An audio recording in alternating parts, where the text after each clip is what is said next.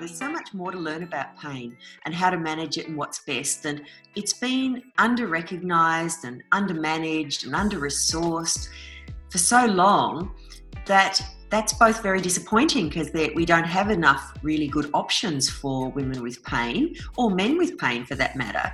But the other aspect of it is that it's so exciting because there's so many big improvements that can be made and new knowledge to be had whereas other areas of medicine have been researched a lot. So the likelihood that you'll come across exciting new things is much less. Welcome to the Pelvic Health Podcast. I'm your host, Laurie Forner, a physiotherapist working in pelvic health, as well as a new student researcher on the fun, long road to a PhD, where we will be looking at pelvic floor problems and exercise.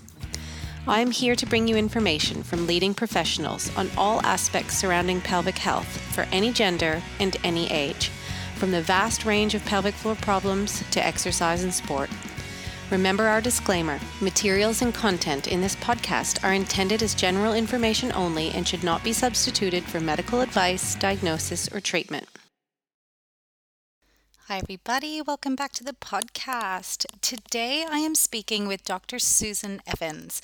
She is a gynecological laparoscopic surgeon and pain medicine physician with particular interest in the management of pelvic pain, and she's the chair of the Pelvic Pain Foundation of Australia.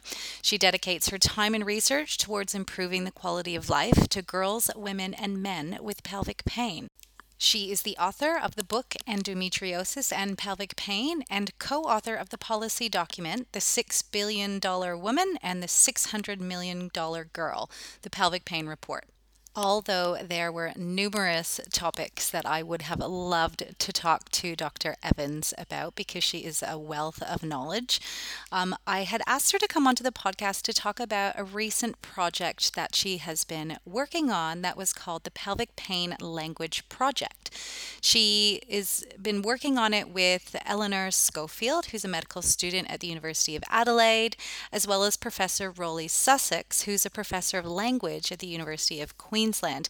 They wanted to study how women and girls talk about their pain, their personal experience and what it means to them in their own words so that we as clinicians might be able to better understand our patients and use their words and you know start to recognize patterns of you know some of the terminology that they use might point us in certain directions of what kind of pathology or issues might be going on.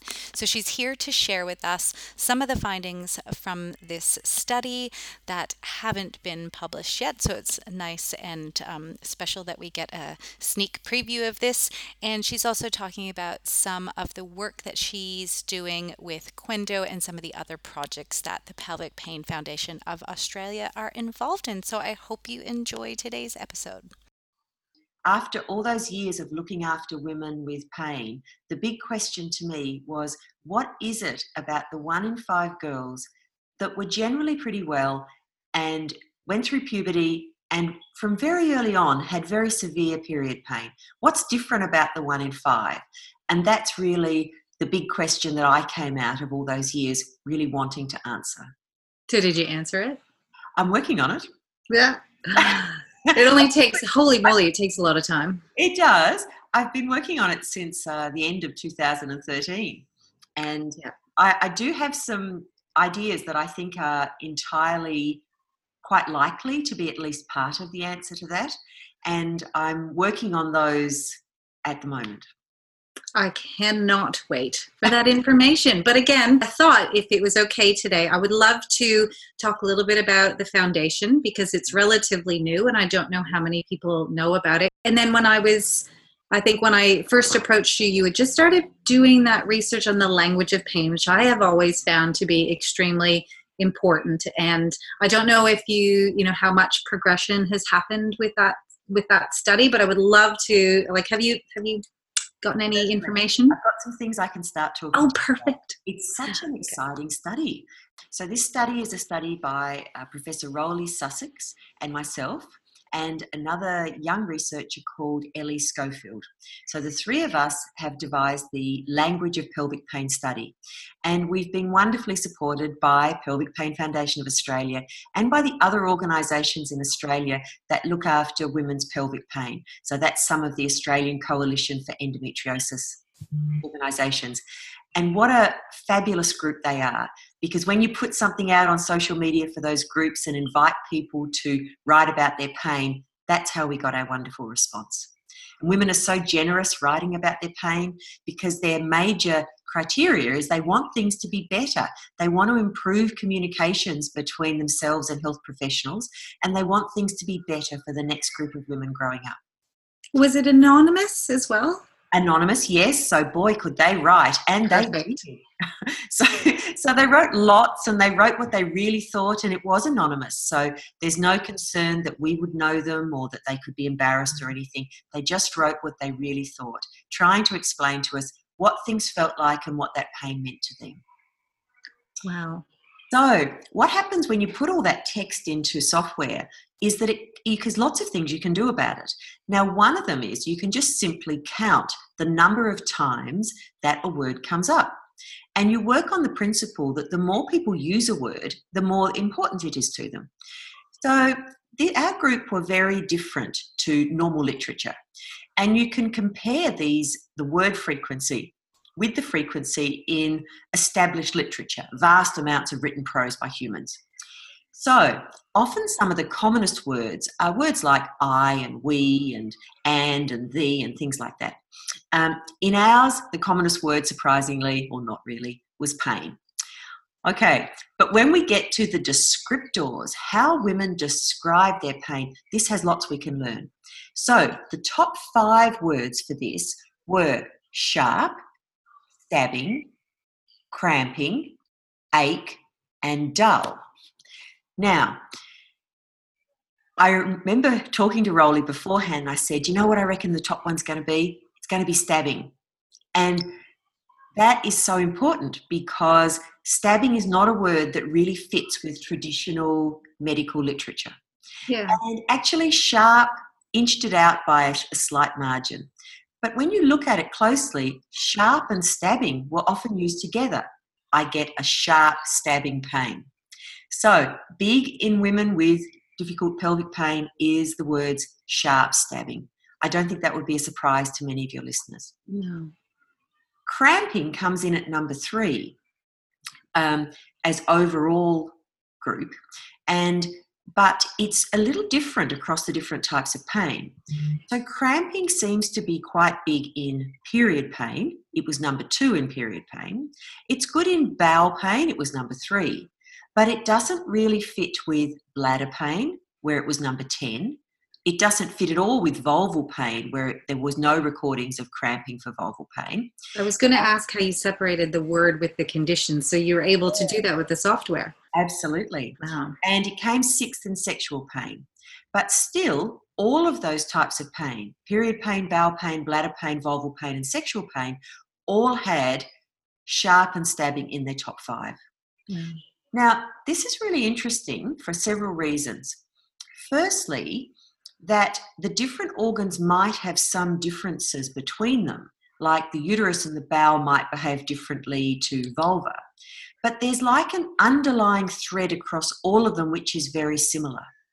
So it does beg the question whether when we see someone with uh, chronic pelvic pain, that we are really seeing a condition, chronic pelvic pain, with a few variations according to a few other pelvic type issues.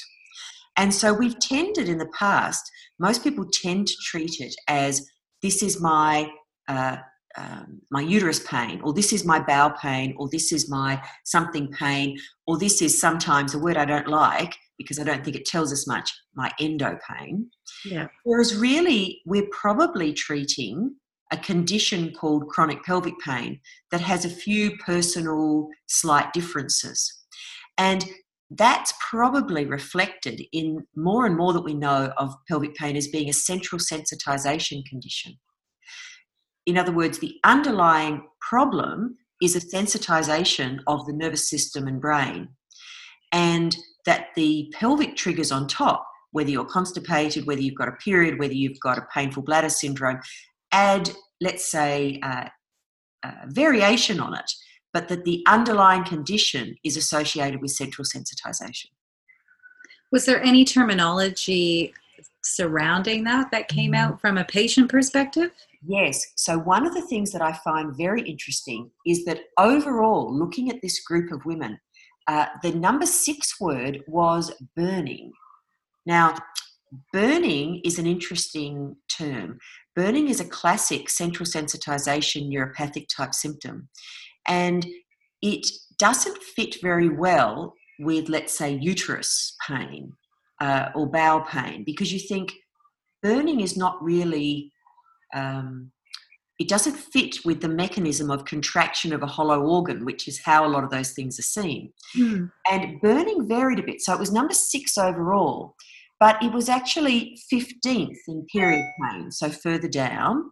Not a long way down because we had 142 pain descriptors, but it was 15th for period pain. It was 17th for bowel pain, second for bladder pain, third for vulval pain, and fifth for sexual pain. So I think the fact that burning was right up there fits with some aspects of central sensitization. It doesn't mean that people that don't have burning don't have it, but it was interesting to see it so high and a bit varied. Did you look at themes as well as words? Yes. So Roly, of course, being professor of language, knows all these grammatical things that I'm really very bad at. And he looked at the similes. So this is where you say, my pain is like. Hmm. And the women wrote a lot about similes. They they tr- were trying to explain to us what it is. It's a pain you can't see, but what does my pain feel like? And they used many of these. But interestingly, they used many more similes when trying to explain vulval pain than when trying to explain period pain. And I've thought about why that might be. And it seems that period pain is maybe more consistent or it fits with things that people understand better, whereas women really struggle to describe what their vulval pain feels like. Um, then, of course, there's metaphors, which is where you say not that something's like something, but something is something. So we're continuing to look at all these, but they're the sort of things that we've got so far. Our sample of women who completed our study was uh, heavily accented to those that had a dysmenorrhea or endometriosis base. So, a lot of them, not all of them, but a lot of them were people that were contacted through endometriosis organisations. And uh, uh, but we are now doing our best to separate them out. So we have some who, let's say, have pain associated with um, prolapse or mesh or bladder pain syndrome or something like that. So we are able to separate them out as well as to what their particular background is. Are you still are you still recruiting? Is that ongoing recruitment? Okay. Or we figured 300,000 words of text was about all we could cope with. Uh, so we've stopped recruiting, but the analysis continues. And oh my goodness, yeah. massive treasure trove. Once you put all that text into a computer, it's really what questions do we want to ask the computer? And then it will tell you.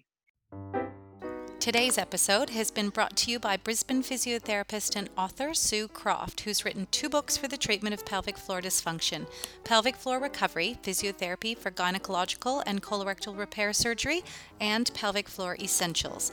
Not only are both books great for patients, but clinicians as well, and they contain extensive information covering topics such as anatomy and function of the bladder and bowel, correct activation of the pelvic floor muscles, conservative treatment of urinary incontinence, prolapse prevention and management, as well as a chapter devoted to persistent pain management, which fits really well with our discussion today. Sue has also written over 300 blogs and continues to write, I don't know where she finds the time, on pelvic floor dysfunction, and her books are available directly from www.pelvicfloorrecovery.com. And I will put the links in the show notes so you guys can all go out and get her books. Okay, back to the episode. So did you ask was it or was did you find anything yet um, or did you ask about thoughts on the healthcare or medical professionals their experience or their like their thoughts There's or some of that- fears There's some of that in there, but we didn't ask about that in particular. Yeah. We really focused on the language because our aim is to provide the tools and the the words to improve communication between them. I was going to say, so yeah, what will you do with all of this? Yeah. Um, So we anticipate doing lots of journal articles. Yeah. We've already done a couple of presentations of the early data, and we will certainly be feeding that back to uh, the uh, making it available for people to read and look at and under see what we've found, so that they can learn more themselves. And I think it's always important to realise that communication goes both ways. That anything we do has to work for both sides of the consulting desk. And women want to be better understood, and that's fantastic. And health practitioners want to understand them, make, make everything easier. They want to do the right thing for the person in front of them.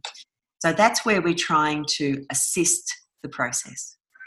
so you want, like, in a practical sense, with the information that you're getting, you want, um, you know, the practitioners to understand the types of words and languages that patients use to help them be able to treat them better, or Yes, because most health practitioners, no matter who they are, work on this pattern recognition. Yeah. So, for example, when you're at university, you learn that uh, a pain that maybe starts near your belly button and then moves to the right side towards the hip uh, is might be appendicitis. Hmm. So you think, oh, this person might have appendicitis, and you start asking more about that, and you start thinking about, and you know, what test do we need to do to decide if that person needs their appendix out or not?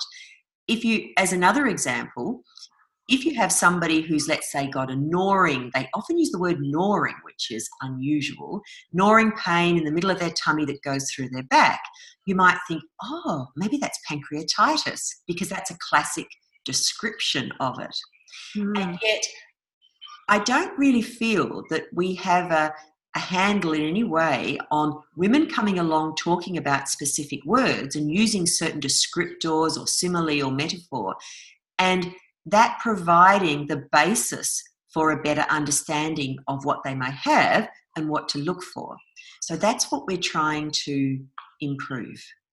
Which I just feel like I saw a nice massive tunnel open up that this isn't just going to be good for people already in the field of obstetrics and gynecology and the pelvis, but GPs, all these other professionals that are dealing with people and then, you know, the um, their patients use this language and these words and descriptors and then they can go, "Oh yeah, well Right. maybe you need to see a gynecologist."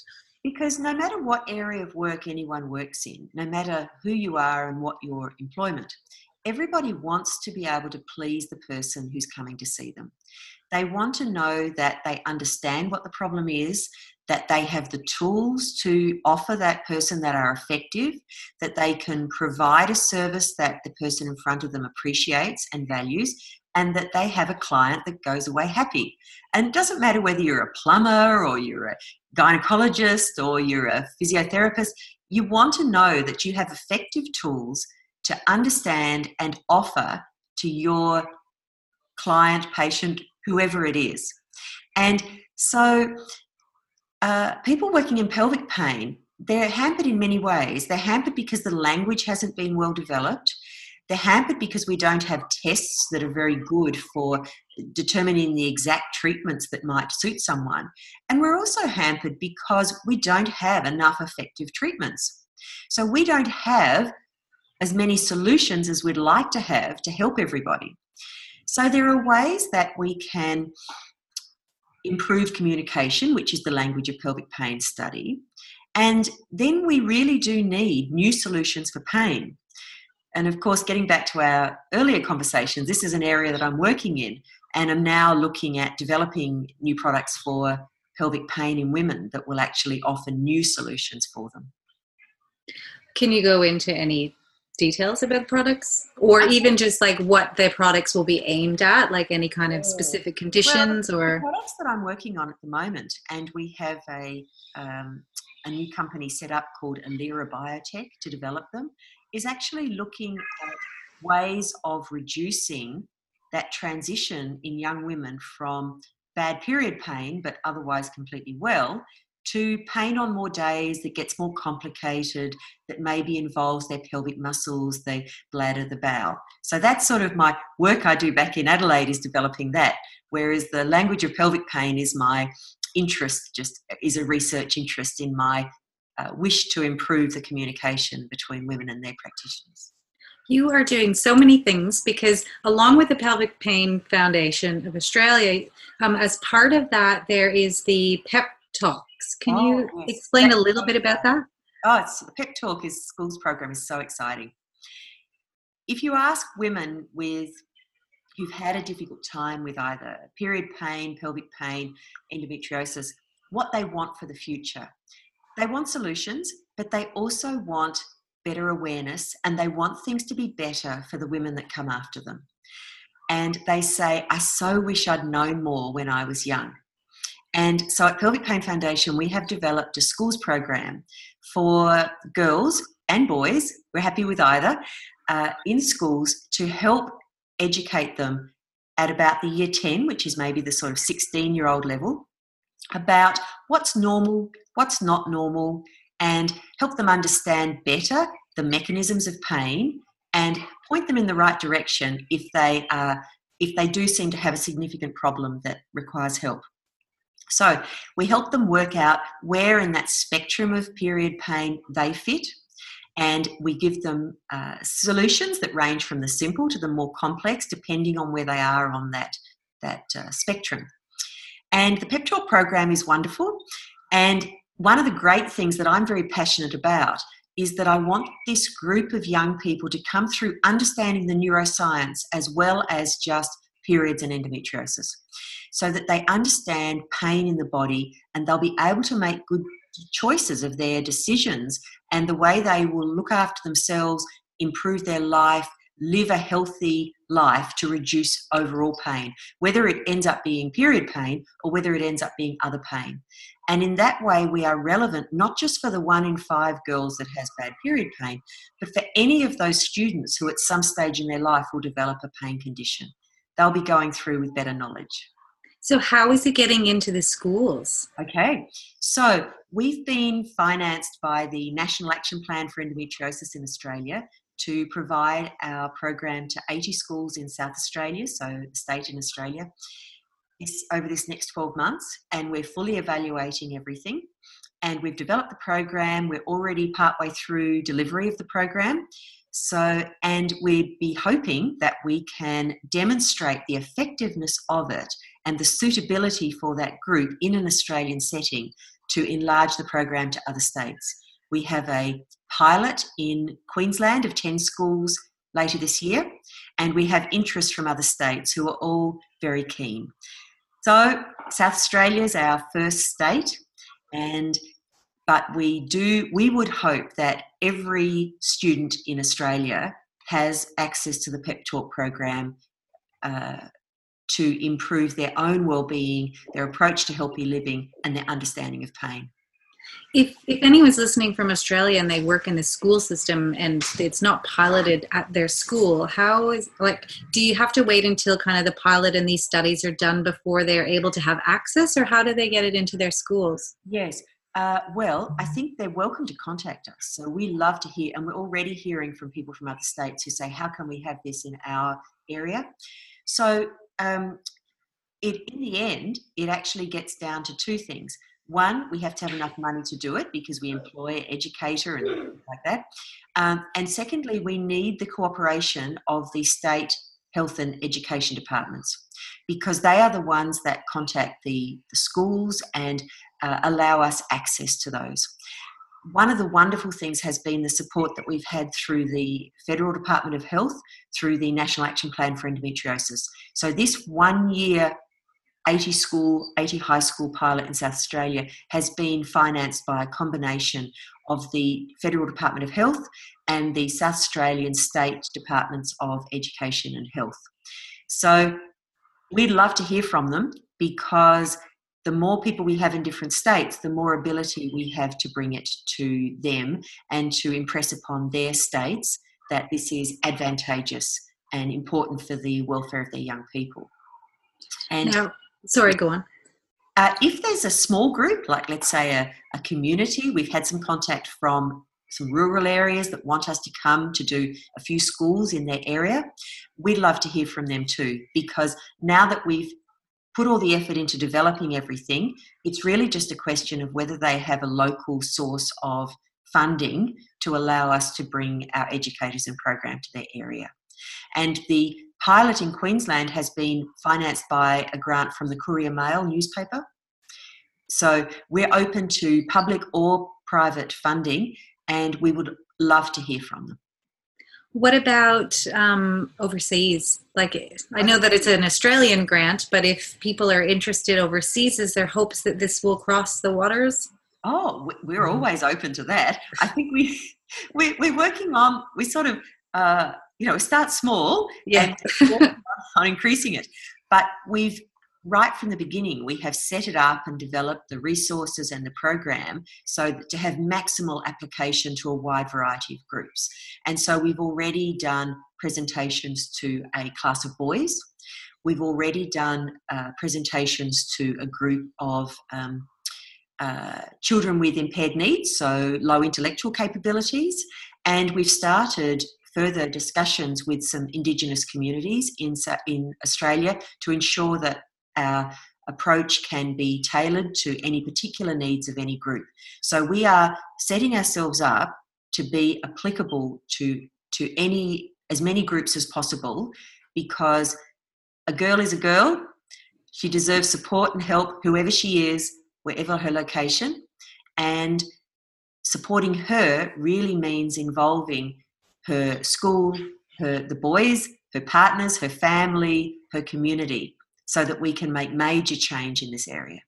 You wouldn't even think about involving the boys in something like this. That's um they have yeah. sisters, partners, they'll have wives, girlfriends.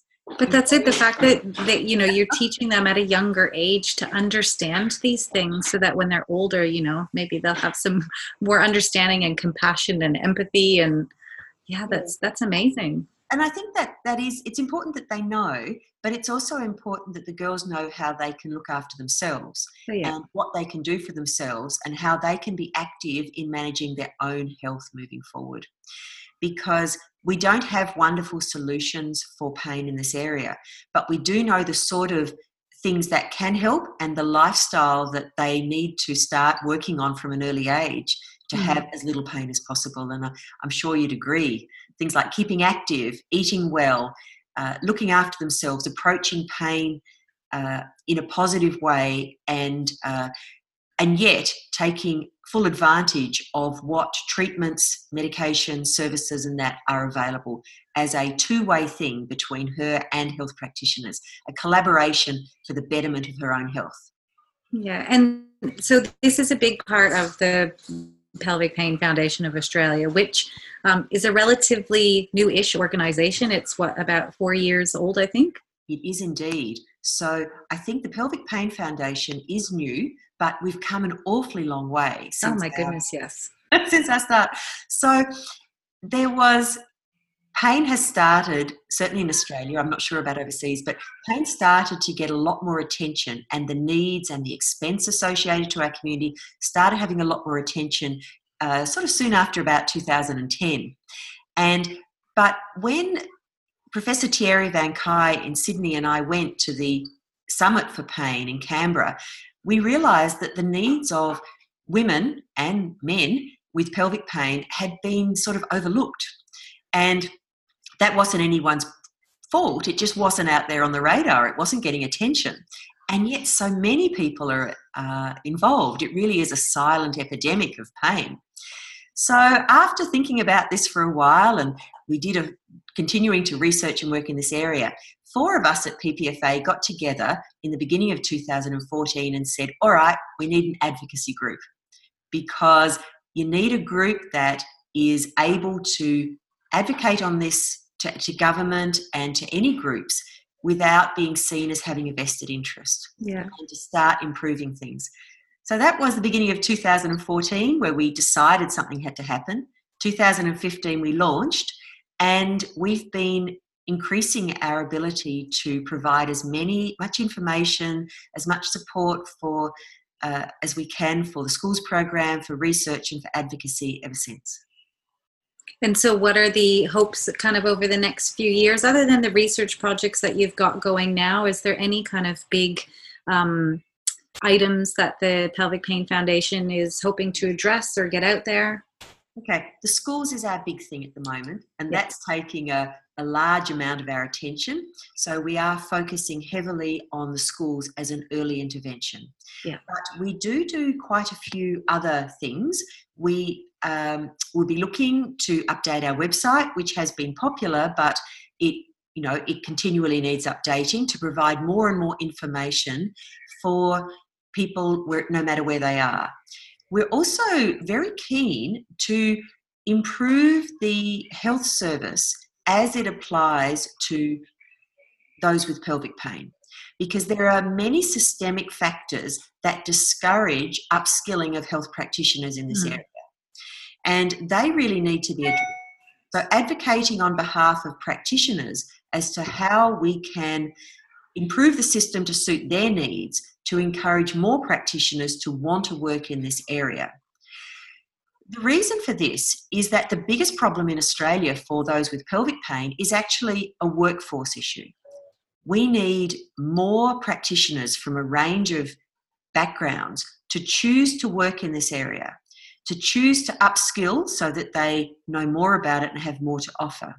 And at the moment, there just aren't enough health practitioners prepared to work in this area. They all have other work they can do. It's not like they need pelvic pain work. Mm-hmm. And they feel uncomfortable that they don't have great solutions. They feel unsupported by a system that is financially very unrewarding to practitioners to do long consultations and comprehensive care. They are disadvantaged if they work in this area financially they're disadvantaged in that they don't feel they have sufficient solutions currently to offer. And so we want to help both sides of the of that consultation desk. So we offer our health practitioner training seminars for those that are particularly keen to up to upskill. And I know you've been to one of our seminars, which is it was excellent in Adelaide. You're still doing the little one day call. Is it one yeah, or it was two days? We do one every yes. year, and we welcome any health practitioner who's registered with AHPRA in Australia. Yes, I will be back. It was Thank excellent. You. So we're educating health practitioners, we're supporting them in the workplace to make it easier for them to offer good care. We're yeah. educating the public through our work, workforce, and we're working heavily with the schools program. That is excellent. Again, that there is enough there, I think, to be working with um, in depth for a very long time. But I really, um, as we, as I was saying before, I love the passion that you have for this area and the work that you have been doing um, to help women and girls, and again, and and men who are suffering from pelvic pain. And I cannot wait for the results from all these different studies to come out as well. That's kind of the nerd side, but I do understand how long it can take. I, is is Roly? Um, is he just doing this, or does he have other jobs? Oh, he's a retired professor at the University of Queensland, and he doesn't stop. He just loves, you know, he, he's very passionate about pain. I was say, how do you have time to do all this? uh, Roly likes to be useful for people. He's a he's a presenter on the ABC. He's been talking to the public for a long time. He does about fifty talks a year, and he he's very passionate about pain because he said this is an area I can be useful in. Yeah, oh, it's wonderful to have all of you on this project. So, hopefully, we can have you back in the future to update us on some of that information. Um, and if there, um, I know that you were also doing some talks, at least around around Brisbane, for the general public on. Um, I know you had done one at Eve Health not too long ago on, I think it was period pain. Yes, I do a range of different talks. So sometimes I talk to gynecologists, and sometimes I'm talking to trainees. Sometimes I'm talking to the public, and just lately, I've you know a couple of times been talking to schools. So I do a range, but um, uh, the ones with Qendo, the Queensland Endometriosis Association. That's who it was with. Yes. Yeah. And what we do sometimes on a Saturday is we just have one hour where we'll focus on one particular aspect of pain and do it in depth. You know, how to manage period pain uh, how to understand how all the symptoms tie together, those sorts of things. How to talk about, I did one on um, headaches in women with pelvic pain because they're so common. So we pick one topic and talk about it, and uh, they invite any member of the public who'd like to come along. So, the best way to find any of those talks that you're doing through the Pelvic Pain Foundation of Australia as well as through Qendo? Qendo are the ones that organise it. So I work one week a month in Brisbane, as you know, and yeah. when I'm up there, we sometimes do. I, I, if they ask me, I do talks for Qendo. So uh, Qendo are the ones that organise it. Okay. Oh, perfect. Well, thank you so much. Is there anything um, else that you would like to tell everybody or point anyone to? Well, firstly, I'd like to thank you for doing these podcasts and for getting that message about pain and things out there. We just need so much more conversation and discussion about it. So it's a really valuable opportunity for people. The second thing is that, you know, when you do help someone with pain, and it doesn't need to be that hard, I don't think it is that hard to make improvements in people's lives, there's not much that's more satisfying than helping someone with their pain.